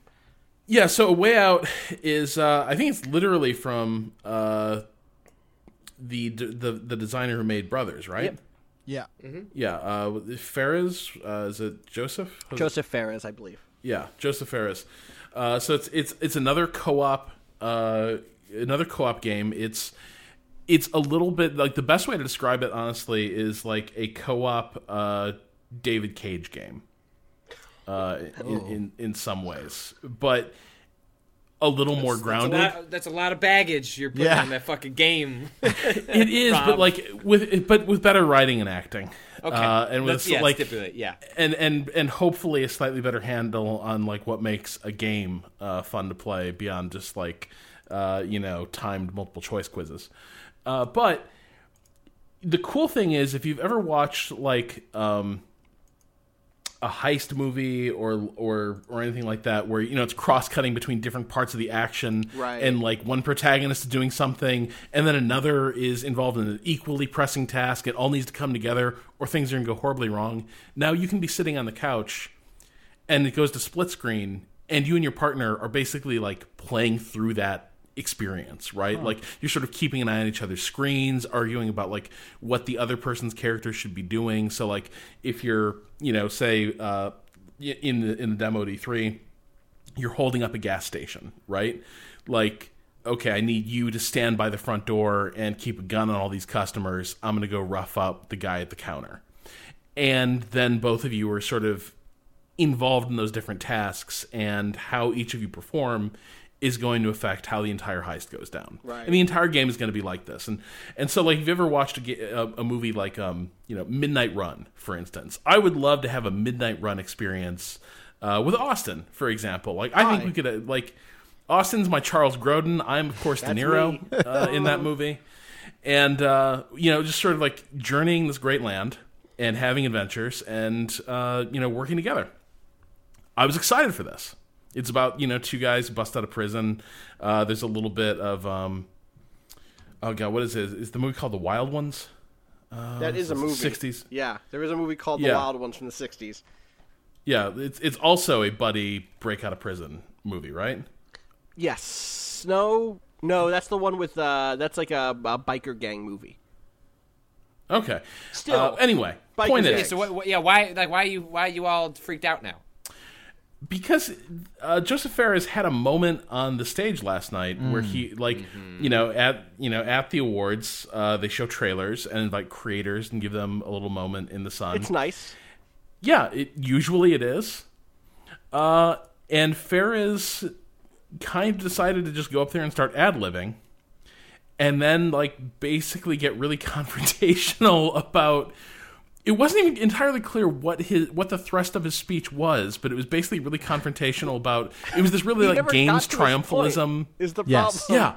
Yeah, I mean, that wasn't and no problem. Keighley- but- it, it actually felt maybe like maybe it was really meta. It actually felt like a really awkward moment in A Way Out. Like this is an encounter you could have in A Way Out. One person is Geoff Keighley, Right. who's watching your partner Josef Fares go completely off the rails, and you're just stuck in that moment. And his whole bit was just like, fuck movies, fuck the Right. Oscars. Like Right. games are so much better than movies. Game like beat my chest. I'm out here doing real shit. Uh, Uh, and EA's not that bad. Oh Actually, God, EA's I not forgot- that bad. I forgot about the EA part. He basically like in a in like a really uh, bad way, att- like attempted to say like when he, his point clearly was to say, "Hey, the loot box stuff was not great; it was poorly handled." But they've basically just written me a check to go make a cool game, and corporations are complicated and capitalism is weird. Like that was like what he clearly meant to say. Instead, like he said that, but as though you've been drinking for eight hours, and then like it took you. Five minutes to get to the point, but you lost everyone along the way. Yeah, that was like if you know you're at a, a wedding reception and you know the, the, Oh, there's already yes. been the speech, but then like towards the end of the day, towards the end of the party, God. someone else stands up and goes over to the DJ and was like, mm. "Give me the microphone." Actually, This actually, is too real. do you have a, do you have more, Patrick? No. Have you No, I was this? just saying that's what someone says. Oh right, yeah. Actually, yeah. I knew them when they first got together, and like, uh oh, uh oh. What's what's Bill know? What does Bill Look, remember? Patrick. Patrick didn't invite me to be part of the bridal party. I don't know what, what that's about. I mean, the grooms. Uh, look, I'm not one of those fucking groomsmen, but we're we're brothers. Anyway, point is, We're brothers. none of you would even be here if it wasn't for me. You remember Brothers? I made that. I made Brothers. I'm the left analog stick, and you're the right analog stick. but now you're married. Now you're getting married, and and he's Now gonna I'm be just the right the rumble. analog stick. The um, the, it was like a kind of a running thing though. Last night was people addressing the various elephants in the room in gaming in a way that were not. That was like none of them landed. Um, the Rocket League, or not Rocket League, it was uh, what was it? Uh, it was it Fortnite uh, when they showed off a trailer for something like for stuff like that. Yeah. Um, the one, the one thought one time it did land for me was like I thought it was cool that those behind Fortnite like made a point to be like, hey, we want crossplay to be a thing Yep. in video Yep, that games, was- that was- and it's Right. it's bullshit that uh, essentially that Sony is holding up the ability for like games to cross pollinate uh, and multiplayer. Like I thought that was actually like a, in terms of like a small Using grandstand of like something way. that like Yeah. actually would help like video games writ large. Like that would be a a good thing. Uh, for that to happen for video games, like I thought that was That was uh, fine. I mean, those interviews as a whole were just like super awkward Yeah. and like didn't really like they should have been just scripted bits as opposed to uh these off the cuff things where I don't know. It was Yeah. it was Well, it was weird. it was Bethesda ran an ad for single player games and a sale that they're having. Uh, also, obviously, um, where they're and uh well, hundred thousand dollars isn't gonna get us uh, single player games Bethesda. Like sorry to report, like it was a nice Yeah. gesture, but like it's not hundred thousand dollars isn't gonna make uh, a new uh, Star Wars Uncharted game. It's not going to make a, a new Campo Santo game. Campo Santo, uh, uh, friends of the show, uh, uh, announced uh, in the Valley of the Gods their follow up to Firewatch, um, which looks dope. Uh, but like that game Yeah. isn't going to cost a hundred. A hundred grand is just not a lot. And also, you're Bethesda. Like y'all got Skyrim money. Um, Yeah, you you could have easily donated like ten million dollars and actually funded a game as opposed to uh, giving hundred thousand dollars to the ESA, a company who Right, has like a decidedly pro-Trump agenda in 2017. So you know maybe uh, maybe rethink that proposition a little bit. Like I understood the gesture, but the it was misguided in some ways that m- made it not uh, land right especially well especially because if one of the things the ESA could find itself doing in the near future is spending money to lobby against laws that would regulate loot boxes. Like literally the thing that they're doing is giving That's money going to happen, the company to the- 100%. to the organization that will make it possible for there to continue being these specific multiplayer games built around loot boxes. So yeah just a wild It would have been weird- okay if they were just like, we're gonna hold on to this money because we're not, we're not actually entirely sure where the safe place to put it is. right. We launched a bunch of games that people loved, but not enough of you. A lot of you didn't buy our you- games this year. If you know what Bethesda should do with this hundred thousand dollars, you can write in. What We've would launched you a do? Twitter account. Yeah. Bethesda's one hundred thousand.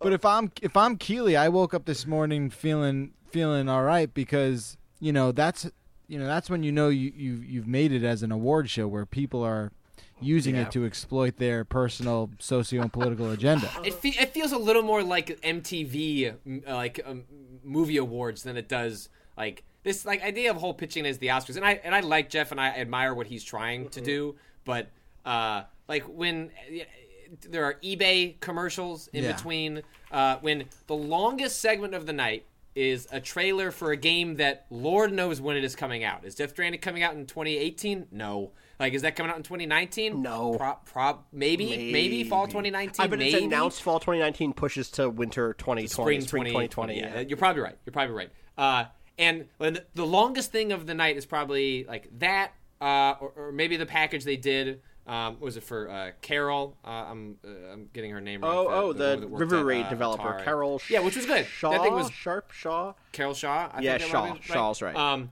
but that Death Stranding thing, I think, was probably the longest sort of like individual bit of the evening. And then I think almost immediately after that, Keighley goes up on stage and is like, "Best strategy game, like Mario and Rabbids, like best blah blah." Like he just fucking burned through Yeah. Yeah. five Yep. different awards, and it's like I get that. I, I like I get it. I'm sure coming up with the financing for that like is a really complicated endeavor, and it's different than things like the Oscars, which are like privately financed and like I don't. Clearly, they're able to do it in a way where they don't have to do these things. But uh, I think by and large, like Keighley has actually made like a better award show as it's gone along. If you if you if you just ignore all of that stuff. Mm-hmm. But apparently, like the award, like after the awards were over, like the the post show where like everyone just went to get drinks was in like a Mick cafe. Yeah. like it was like sponsor. Like that's that's gross, dude. Like it's McDonald's. Like that like p- that plays into like the worst parts of like the most cynical way to to view like gamers and like gamer culture in, in a way that like bums me out. Like, and that's not even necessarily like a shade at McDonald's. Like, it, I've I've been there at two in the morning.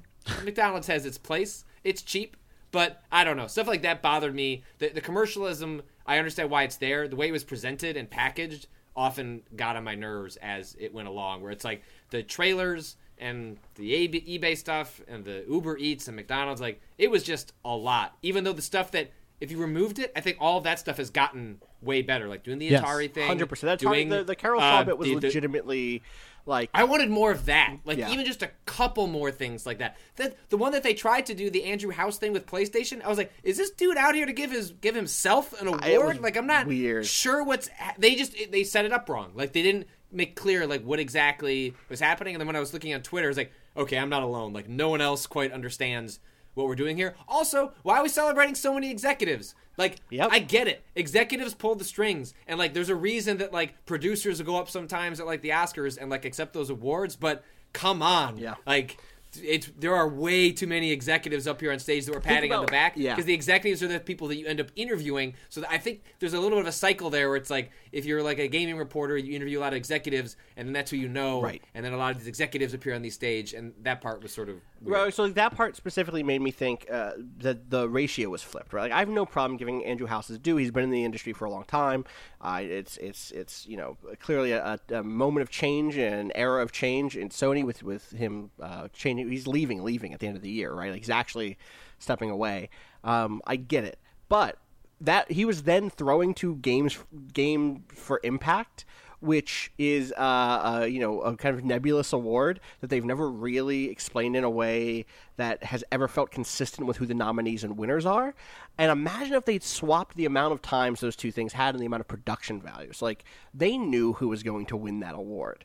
Um, or maybe they didn't. I guess it was voted, right? But like maybe Games for Change shouldn't be a voted award. Maybe that should be something that they give an award to and they produce a nice package for and put together, and then they show that package. The people, the winners in the audience, have no idea that like that package is coming. As they've shot them for for multiple things, or they're pulling from a bunch of clips. They have critics talking, they have fans talking, something like that about the, The people experience. impacted, right? Right, Like, right. the people like- that it like, impacted. it helped- yeah. exactly, exactly that. in Hellblade in Hellblade's you know instance like uh like especially because that game I, I liked Hellblade a lot. I think I, I admired a lot of what it was trying to do even though I recognize I've read the criticisms Yeah, of yeah, how yeah. it handles mental illness and totally recognize all that stuff. But clearly like it resonated for a lot of people for that very particular reason. Right. and it would have been fantastic for there to be a, you're not going to get someone up there to talk about it but having a package that was like someone that like that game spoke to them would have been extremely powerful and a reason to handle an award like that differently. Uh, like, having someone who was impacted by the game give the award even would have been incredible, right? Sure, Uh, yeah, And then even yeah. for those small bits, there are bits where they were like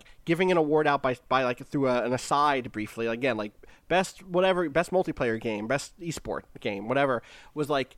Uh, a thing that he said briefly, and there were other words where he said, "All right, let me just name five more," with just a shot on him with no B-roll, no like lower third, no graphics at all, and just like give me uh, uh, there are judges on this thing, right? There's a whole ream of, of people who write about games all day, who make videos about games all day. Like, ask the say like, oh, part of being a judge is you might be called on to write twenty words about why you voted for this. Like, mm-hmm. let us put a twenty like a, a you know a few sentences on the screen with some B roll that says like, oh, and this is why such and such is winning indie game of the year. If you're if you're not going to give them time on the stage to speak, if you're not going to show, you know, like, oh, just just give us a little bit of something. Let the games shine. Let the creators, the actual creators, again, not just the executives, but the people on the teams shine. And the moments that worked were the moments that that happened. Um, like, again, like very uh, emotional moments around some some key winners. Uh, the voice actress from Hellblade who got up and won, which is a very interesting win given like this was her first voice acting job. I think there's probably an angle to to kind of work through what that what her winning means here you know uh, in relation to the, the actor strike and the notion that a notion that a lot of people put forward was like oh anybody can do this job which is like i don't believe is true um, it was it was really it was the moments that landed landed because they felt like human moments and they felt like moments that understood the industry and the ones that didn't were the chest thumping and the defensiveness and the like games are here. Games are real. Mcdonald's. Just like you, you you have to find the way and it's hard. It's hard. We had we had a guy dress up in a star when we launched our website and and try to sell hamburgers. Like Yep. i get it. Mm-hmm. I get it. But like we tried to figure out a way to do that that felt like a a waypoint like solution a way that was in line with an attitude and a vibe um and with the whole show and so like the thing that was so weird was like all of the pomp of having a live orchestra throwing to did you know you could have uber deliver you mcdonald's or go on ebay and buy new headphones felt really Yeah. inconsistent I think I think they are, and again, like Patrick outlined, it is. It's got to be a hell of a thing to put on a show like this, right? yeah definitely 100% I th- I think they are heading in a direction where this is no longer like something that belongs on Spike, um, and I think that's a good thing. Um, you know, Yes. but it's going to be a little bumpy yeah along the way. I way. mean, I think I, you know I, I can't speak to the financials, but I wonder if part of the re, you know part of probably what you know Keighley enjoys about the show is that it's uh, broadly independent. But by being broadly independent, it means that you probably have to fill it with a lot of this advertising stuff in order to make the money work, right? Right. Like whereas if you had the backing of a Right. you know ABC or Spike, right? Spike, like Spike was underwriting Yeah. it, right? Like so, But Spike was also- backing with ads because go ahead go ahead. It's Spike also filled it with celebrities that didn't know anything about games, right? Yeah. Yeah. I think that's the Ah, that's the remember it was uh, was it the uh, Joel McHale? Yeah, Does everyone uh-huh. that one? God, oh my god, that was, unbelievable. I mean, compared if- to that, if- this was a masterpiece. I mean, If you if you have forgotten it, Go. There are like compilation Yes. clips of Joel McHale's. Uh, perform. I mean, it is a. I'm glad it happened. I happened. think I, it's- feel I bad think for he everyone deserves involved. An Emmy. I think he deserves an Emmy for just the deep bitterness. The the he didn't want to be there at all, and he just let it out. Oh, oh, uh, it was. It's a. But also, thing. it was a bad show. Oh, yeah, like, yeah, yeah. t- the best thing about that was his obvious hostility toward the like utterly crass and shoddy like production that it was that year. Like it was, it was literally like hanging around in a man cave watching trailers. Like Yep. it was, it was bad. Yeah. Uh, any other takeaways from that? Anything else you walked away with? Like, oh, that looks cool.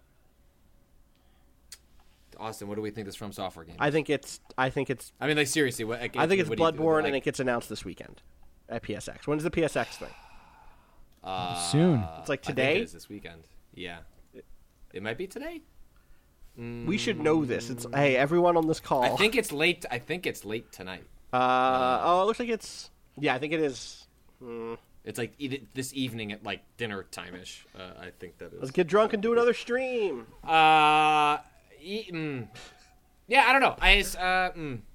I want Bloodborne too because I liked Bloodborne, but I would act. I would be happier if it was something completely different. I would. I would The- be more excited if they Yeah. decided to do a Dark Soul. I I want them to do another Dark Souls type game, but I would be happy with the setting being Yeah. like radically different. The- um, there, there were. I guess there were like Japanese characters in the background of that like brief. oh, there are Japanese still, characters back there. I hadn't um, seen that. which was got, which got people thinking. I they've made no indication they're going to reboot Tenchu, but like if you want to do a ninja Dark Souls, like I'm That'd be cool. You know, I'd be on board. I'm into that. It's not Space Souls. It's not Mecha It's not Souls. Mecha it's not Armored Souls. Souls. It's not. Although I'm curious. I, It do you- could be. because they said they're bringing back Armored Core. Yeah, like, we'll fairly about recently. that next year. Yeah, yeah, yeah. Um, I wonder if even that game like does not escape the Souls orbit in some way, like as opposed to being like a pure. Because when was the last Armored Core game? Was it? It was probably one on PS3. Fi- there were two on PS. There were there were four on PS3. Armored Core Four, Armored Core Four Okay. Answer, Armored Core Five, and Armored Core Verdict Day were all on PS3 and Xbox 360. Jesus. Uh, 2013 was the last Armored Core. Um, so that's, That's a they're- while. they're- It's been a while. I'm a I'm like a huge fan of that series and can talk to you about how each one is different. Like I'm that dude. Um, we we deserve a good one. We deserve one that's like really really good. Um, but it is it's I they also did like ages ago they did do like a a fantasy style uh, mech game um, that I can't quite remember the name of, which is bad. I feel like a liar about who I am in my life. Especially with robot mech stuff. That's I what I'm saying. This is exactly it. Like I'm This is upsetting. I am supposed to know this. What is the name of that game? I'm pretty familiar with. it. Let's see, From Software. What did they? Um, uh, I'm looking through their history. From Software video games. Not Chromehounds. No, Chromehounds is great. We have a great article about Chromehounds on the site. People should go look that up. Ma- How old is it? old, old, uh, Oh. pre pre two thousand. I want uh, uh, frame frame gride, frame gride, What? frame gride. Uh, Sega Grid, not Dreamcast. Frame Grid. That's an E at the oh, end. wow! Dreamcast I game. remember. I imported this game. Yes, same. Hold on, let me look up some screenshots. Um, one-on-one arena combat uh, with medieval style mechs. Like it could. It, this could be a new frame gride. it's not. There's no way it's a new frame gride. Um, but like it is like a weird fantasy thing that could totally do like the weird body horror stuff because like the mechs all still have like weird there's like bones and shit involved you know like there's definitely a little bit of yeah, I am. I am so because like I the, the I mean the, if people haven't watched it, like the teaser is like extremely brief. so It's, like, vague. just it, like just to look at like a, a weapon maybe. Like it looks like a wrapped- fishing rod made of bone and wire and metal and the sound this, the, the sound effects It's are gross. unsettling and gross um i would be i saw some speculation in uh reddit or somewhere that like you know if uh they like radically change sort of like their influence for the souls type games as they go along i guess dark souls and demon souls both pull from like medieval like fantasy western fantasy yeah uh, whereas uh, you know, and then Bloodborne was Lovecraft, and uh, it had some horror elements in, this, in the way that like Lovecraft, like Lovecraftian stuff, has horror elements. But uh, that teaser gave off like a very like, what if they decide to go straight up, like horror, like Hostel. uh, yeah. Yeah. Yeah. That was a I'd- weird I'd be, thing to I'd focus be in, on. I'd be I would be in for a fucking fucked up from software Dark Souls horror game. Yeah. Give it to me. But I could also see it Give it being. to me. I could see it being like Japanese fantasy, especially after like not that not it would be a response to Nioh necessarily, but like Mm-hmm. sometimes great minds have have similar direction. Um, or yeah, a Tenchu game that has the Nioh or that has the Dark Souls vibe there. The the teaser language was like shadows die twice, so that you know it could be Shadow Tower, but it could also shadows like a ninja, you know. so I mean, the only reason I think people are thinking Shadow Shadow dies twice is Shadow Towers because of the term shadow, Shadow. and twice would mean a sequel. yeah, so I shadow, gotta- shadow. Come on. Come on, give me King's Field. Bring it Bring back. back King's Field. Bring back bring back Kuon. You know. Oh, actually, Togi! actually, wait a second. It could be Kuon. Togi! It could be Kuan, which was another, which was their survival horror game uh, that's set in. That was a PS2 game, there was right? a PS2 game. It was set in like pre-samurai actually- era Japan. It was supposed to be pretty good. People had always kind of told me to play You that. should play game. Kuon. Um, if this is Kuon 2, you have to stream Kuon. you have to do it. Um, Anyway, Anyway. that's my. I'm I'm I'm, I'm excited excited, to learn. Oh my god, some of the character designs. Hell yeah, give me a Dark Souls Kuon. oh my god, this would be. Yeah, it's a, Good. It's, it's cool. It's a very cool design game. It's a very dark, fucked up, good monsters. Um, Yeah, I don't know. That, that's that's that's. I'm just because I'm a from software geek these Yeah. days. That's the one I that's kind of has sat with me. I don't know if anyone else saw anything that would stuck. I started me. playing Breath of the Wild's new DLC last night. I'm gonna keep playing that today. Um, new job simulator, vacation simulator. That looked cool. yeah. Soul Calibur. I'm I'm- Sure. I'm hopeful. Oh, what what did you guys think of that um that PSVR uh thing that they showed right after uh the new job simulator? Was that was that accounting plus? Yes. So that's already available. Accounting is already a game that you can get on um, Steam. Oh, okay. Um, I it's didn't from know that. Justin Royland. Roiland, Roland, one of the co-creators of Rick and Morty. Right. Um, uh, yeah, they, he has made, uh, or his team has made two different VR games. Uh, um, so Accounting Plus is probably an expanded version of that, and I think Accounting is free on uh, Steam, if I remember correctly. Yeah. uh, they're both worth checking out. Both VR games that um, he's been involved with are they're very playful in VR in a, in a way that uh, a lot of games aren't. Um, and so yeah, if Accounting is coming to PSVR, that is a it takes like 40 minutes to play. It's super short, at least the the one that's already out is. Um, but it's it's really entertaining and and I have a fun. real hard time with the with the like humor um, in terms of just like very screamy, very like Yeah, that's what I was Um, turned off. and it's just like not my thing. Like I know that it's it, it works for some people. Uh, I'm also just I think I'm too close to the pro- I'm too close to the project because a friend of mine worked on a previous project by that team, the Crows Crows Crows team, um, and so it's like it's like I'm a little too close. I know a little too much that I'm not going to talk about in terms of like behind the scenes shit. And it's like eh, mm, you know, let people enjoy their thing. So nothing nothing evil, nothing like immoral. Just like turns out making games me- means that people's personalities clash sometimes. You know. Um, so uh, Let's see what the- uh, Bayonetta, Bayonetta, three. Bayonetta. Hell yeah. Yeah. Switch looking. three, I'll play that's one a of good hit for the Switch. Uh, it said Switch Yeah. exclusive.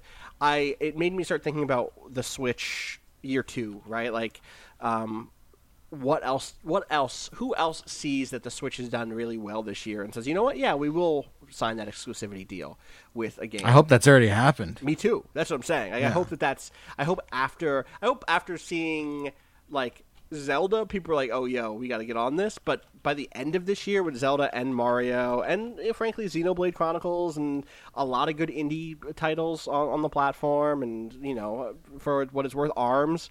Uh, but also just like Mario Mario Kart 8 Deluxe sold like gangbusters on that on that thing. Like there's a big in Smash Brothers will have Yes, next year yes. for to, for for sure. Totally. Uh, so like, I hope that we get more third party stuff. I think companies like Sega are perfectly poised to do projects like Bayonetta three on the Switch. So, yeah. And this time, Patrick, you won't have to bring a big power brick to play it on a on a plane. No. oh, and I'm so excited that people, more people, get a chance to play Bayonetta 2. Yeah. like that was a uh, a game that was unfortunately. Um, I mean, I, look, you know, the game only exists because Nintendo funded it, so I'm happy that it was on the Wii U. Right. But uh, a lot of folks did not get a chance to play that, and uh, I didn't play the original Bayonetta. Like it's I'm like I'm mixed on like Devil May Cry-ish sort of games. Like sometimes I like them and sometimes they do nothing Yeah. for me. And the original Bayonetta didn't quite grab me, but Bayonetta 2 just like just really really grabbed me. And so I'm uh, I'm really excited to see what they do with the with the, the third one. They're just really they're just really fun.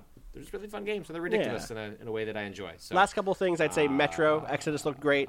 I was happy to see Dreams. I hope Dreams showed up with a newspaper with the current date on it to say that like, we still exist, we're still alive. Dreams is happening. Well, they actually showed like, oh, I saw some platforming. Like that's gonna be a game. I couldn't tell how floaty the platforming was, so like I'm already like a little worried because that's sort of like my thing with them. But I'm willing. I'm willing to love again.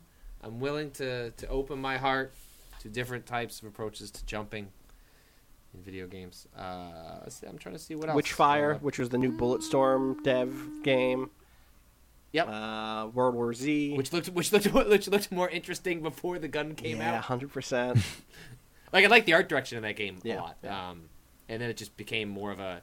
Whether, whether it sounds like they're making a game that's more akin to uh, Painkiller, Right. which I know that People people, love Painkiller, like those yeah. games. So that's I'm not not dismissing it as more just like wow, that's a like cool like weird gothic fantasy art Mm-hmm. direction. And then I was like, ah, that's a lot. I don't know. Maybe that game will have a cool story attached to it as well. Oh, and So- we got the worst game title last night. Oh. from the game from the Uh-huh. new uh, the new Oh, game from the Payday GTFO. GTFO. Uh, Ugh. fuck. Actually, I don't know if it's from that Not good. studio. It's from the people. no, it's X Pay X Payday developers. Payday devs Um, are making. the Payday developers are. I think they're actually revealing a game this weekend. Their Walking Dead game is getting okay, unveiled. This uh, but this game looks like years. uh, it's very like alien aesthetic, very like motion sensors and. I thought it was going to be a straight up like aliens game. Instead, it's, uh, for it's a real while. creepy zombies, space zombies. It looks like Mm-hmm. to me.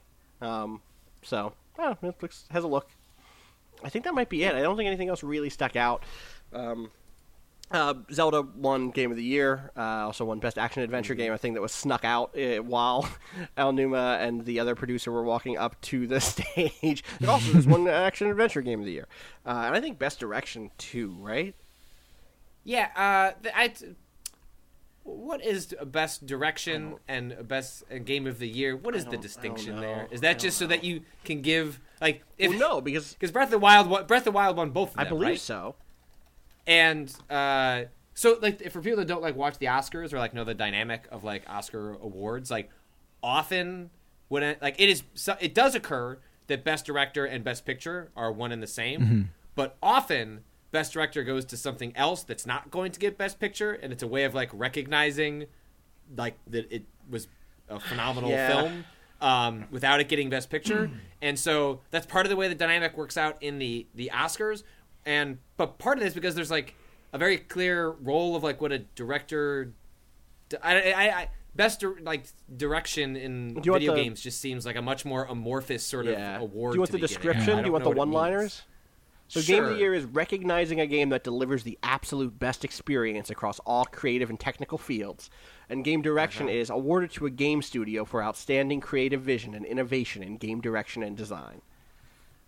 Yeah, that doesn't. That no, those are the same. That doesn't. that's not a meaningful difference to me. I guess I could see it in a different time in a weird way, or like, um, or, smaller or I games, think right? Like you, like so, like you you get to like a Super Meat Boy, or even like a Kojima game, right? Like I get it. Like you're giving best direction to Hideo Kojima because like those games are clearly coming from like. But they're even saying they're even and- saying awarded to a game studio. It's not even a personal award. So like, I could see it being like, um, it's almost reached just like more like most innovative or like most. Uh, it reads like just like oh most striking. You know, like it's the one that left you going like, huh, that's a thing. Whereas best uh, game of the year is like. This is the best one. This one's the best one total. Uh, it's just it's so it's so weird. I don't know. It's tough. Nier Nier one for best audio or best uh, music. That's something. Yeah, Um, actually, we didn't talk about the fucked up thing is how shitty our colleagues in the video game industry are. That like Nier Automata was not even up for Game true. of the Year. It's- y'all fucked y'all up, fucked up. bad. Y'all fucked up. I feel like I fucked up by not. I guess I didn't yell at enough people to play that game. We game. yelled pretty loudly, Patrick. We did yell pretty loud. We did. We did our We part. did. Yeah, I think actually people have gotten that ang- message. it makes me angry that game wasn't in the lineup. How is that not in the fucking lineup? Come on. Come on. It would have lost. That's okay. What were all the games? So it was Super Mario. It was uh, Zelda. Zelda. It was Horizon Zero It was Dawn. Persona 5, and it was Persona Battlegrounds. Five. You know what? you fucking drop Persona Five. Sorry, Nier Automata. Don't most Persona fans think that Persona Five wasn't even that great? Uh, I still think that they want their. You know what I mean? They want theirs. Also, you just go to six. You the can just go to six. Some of these categories have six. Best Sure, so, best That's music what the, the Oscars six. did. They just said, ah, just add like three Yeah. more, and they won't win. Yep. But they get in the they get to get part of a montage. Yes, exactly. Best ongoing game was a bit of a confusing thing too. Awarded to a game for outstanding development of ongoing content that evolves the player experience over time. Shouldn't that not be a winnable award? it's like, oh, you did good this year. Keep hustling. I, I just don't get it. It's inherently flawed. The the title of that award. It's ongoing. You know, it's it's not done yet. It's good. They're making progress. The game, the award. So that in, in that respect, Player Unknown's Battlegrounds. That game ain't even at 1.0. Yeah, they- yeah. It's, it's ongoing, my friend. Uh, I think that's going to do it. I think that that's. I think we, we I can Yeah. hear us being drained over Doctor Disrespect one trending gamer, which felt like the most like obvious thing that I didn't want to happen, but Nothing ever But goes wrong with the Trending Gamer Award. next year's your year, Rob. I'm rooting for you. I'm just saying one one hundred percent. Like it sort of seems like all right, this is our trending trending gamer of the year, and then the milkshake duck timer Right. uh, begins. Although in some cases it's not even the milkshake duck situation. It's like there were legitimately reasons there were legitimate reasons to be wary of this from from the word go. Right. Hey, did you know there was a category that was I missed this somehow? Best Chinese game. What? A fan voted the award to recognize the most popular game in China as judged by the Game Awards viewers in China. Oh, he slid that in. there's, Yeah. Uh, because the game, uh, the the awards are being uh, streamed on. Uh, Okay. Uh, isn't like Tencent was involved in the Ah, awards somehow? There was like some some reason that existed, which was like related to Okay. that. Yeah. Uh, JX3HD one. So, shout outs to JX3HD, which is a, a very pretty looking MMO that I've not seen any of until this moment. Um, you're jumping. They jump. That's gonna do it for us. I think. I think. Is anyone? Uh, Jeff, do you want to talk about where people can find you on the internet? What what you what are you working on right now? Where can people find You you? Didn't- uh, any well, given day? Jurassic, the new Jura- the new Jurassic Park movie comes out uh, next year, so go see that. Is it just called Jurassic World Two? It's just called. No, it's Fallen called. Why the Kingdom, fuck are we continuing to go back to this goddamn island? Why why are we? Why are you going back? There's a volcano. I just I saw the trailer muted because that's the best way you need to watch those things. Yep. And uh, fuck, man, I like how how does anybody smile for a second in that trailer? People are smiling because they're like, oh, we forgot. Dinosaurs. Dinosaurs are so cute. They start off as babies before they kill all of us. Some of them are vegetarians, right? Yeah. God does it have And another- Jeff Goldblum's back. I saw that. That looked cool. Does it have another like mutant one? Like another mutant Yeah. super dino? Well, It's the volcano. Dino, right? No, but yeah, there's a. Uh, mm, I forget what it's. Uh, what the. Volcanosaurus? It's like a queen. Yeah, he's he's like Man, a Shadow the of the volca- Colossus. He's got If the volcanoes. volcano on his back. came alive, I, I'd be more interested. S- Fucking get Colin Tre- Trevor. Get him off these movies. Okay, real quick. First, you can't outrun a pyroclastic flow. All right, that's that's that's dumb. Like everybody there is dead. All right, that's just not going to Oh, work. that's a Like, regular It's one. been tried. This one is a this is a prehistoric uh, uh, pyroclastic flow. The fire used to go slower. Yes, yeah, everyone as as everyone at Pompeii discovered. Yeah. uh, like it was like uh, we got this. Every, everyone everyone made it out. Uh, but the other thing is, Chris Pratt is. It's like he's become the guy you cast when your movie's not fun. Yeah. But you need somebody s- to suggest the idea that it might be fun. That's Chris Pratt now. It's like, well, this this script is lifeless and turgid. Chris Pratt, here we go. Congratulations, that was, now Jeff. it's whimsical and airy. I get that a lot. Yeah, on, I get that a lot. on- yeah, being whimsical and airy, and bringing finally bringing a, a good deal of, of joy to the lives of, of the people of Jurassic World, Fallen Kingdom. it's not a bad trait to have. Yeah, I'll tell you. So how do you find the time to write about uh, technology in between being whimsical and, and airy? Well, the movie stuff's just my just like a moonlighting. Thing. I see. It's like a Patreon. It's like a side deal. Yeah, little that's hobby. easy. It's it's doing a three-hour podcast every week. That's the problem. That's the fucking. That's the thing that'll drain you. Uh, That's the hustle. Where can people find you on the internet, Jeff? Uh, uh, you can check out all the new video stuff I'm doing at CNET. Just follow me on Twitter at Jeff Bakalar, and of course the Giant Beastcast every Friday. Awesome. Well, except that this one and the last one you were not on, so Yeah, but that's you know that's a little uh, you know little stain on the uh, on the legacy that is my uh, tenure there. Oh, I thought you so were going to say it's a little not- stain on the gonna talk Beastcast. I thought you were going to say like, and that's on them. You know, that's the. Beastcast. Oh, oh, it's without a doubt on them. Okay. They'll they'll never live that down. Like con- I get they've been texting me regret after regret, so it's their problem. awesome. Uh, what's, what's your Twitter again?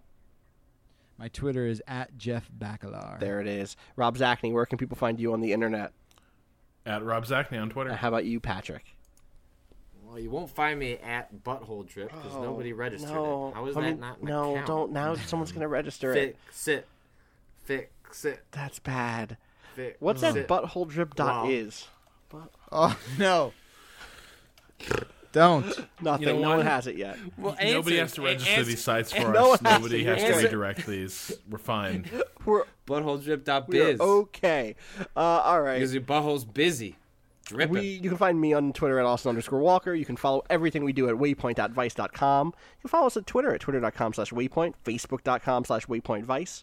We're over on YouTube, youtube.com slash waypointvice. We, uh, we streamed the Video Game Awards, me, Danica, and Natalie last night, and you can find that over at twitch.tv slash waypoint. I don't think that one's going to make its way into the, the YouTube archive, so uh, if you want to watch that, just go over to Twitch and, uh, and click on videos up at the top. And if you want to talk to us, uh, head over to discourse.zone, our, our message boards, which which have an incredible mod team. Uh, we are there, so so check us out there. As always, thank you to Bowen for letting us use his track "Miss You" off the EP Pale Machine. Until Monday, I think it's time for us to, to turn in, to to tune in, to. I'm just I'm tired. I don't have it in me today. I need I need a little something. I need a little. You need a little nap. I just need a little nap. All right. I think that's it. Peace.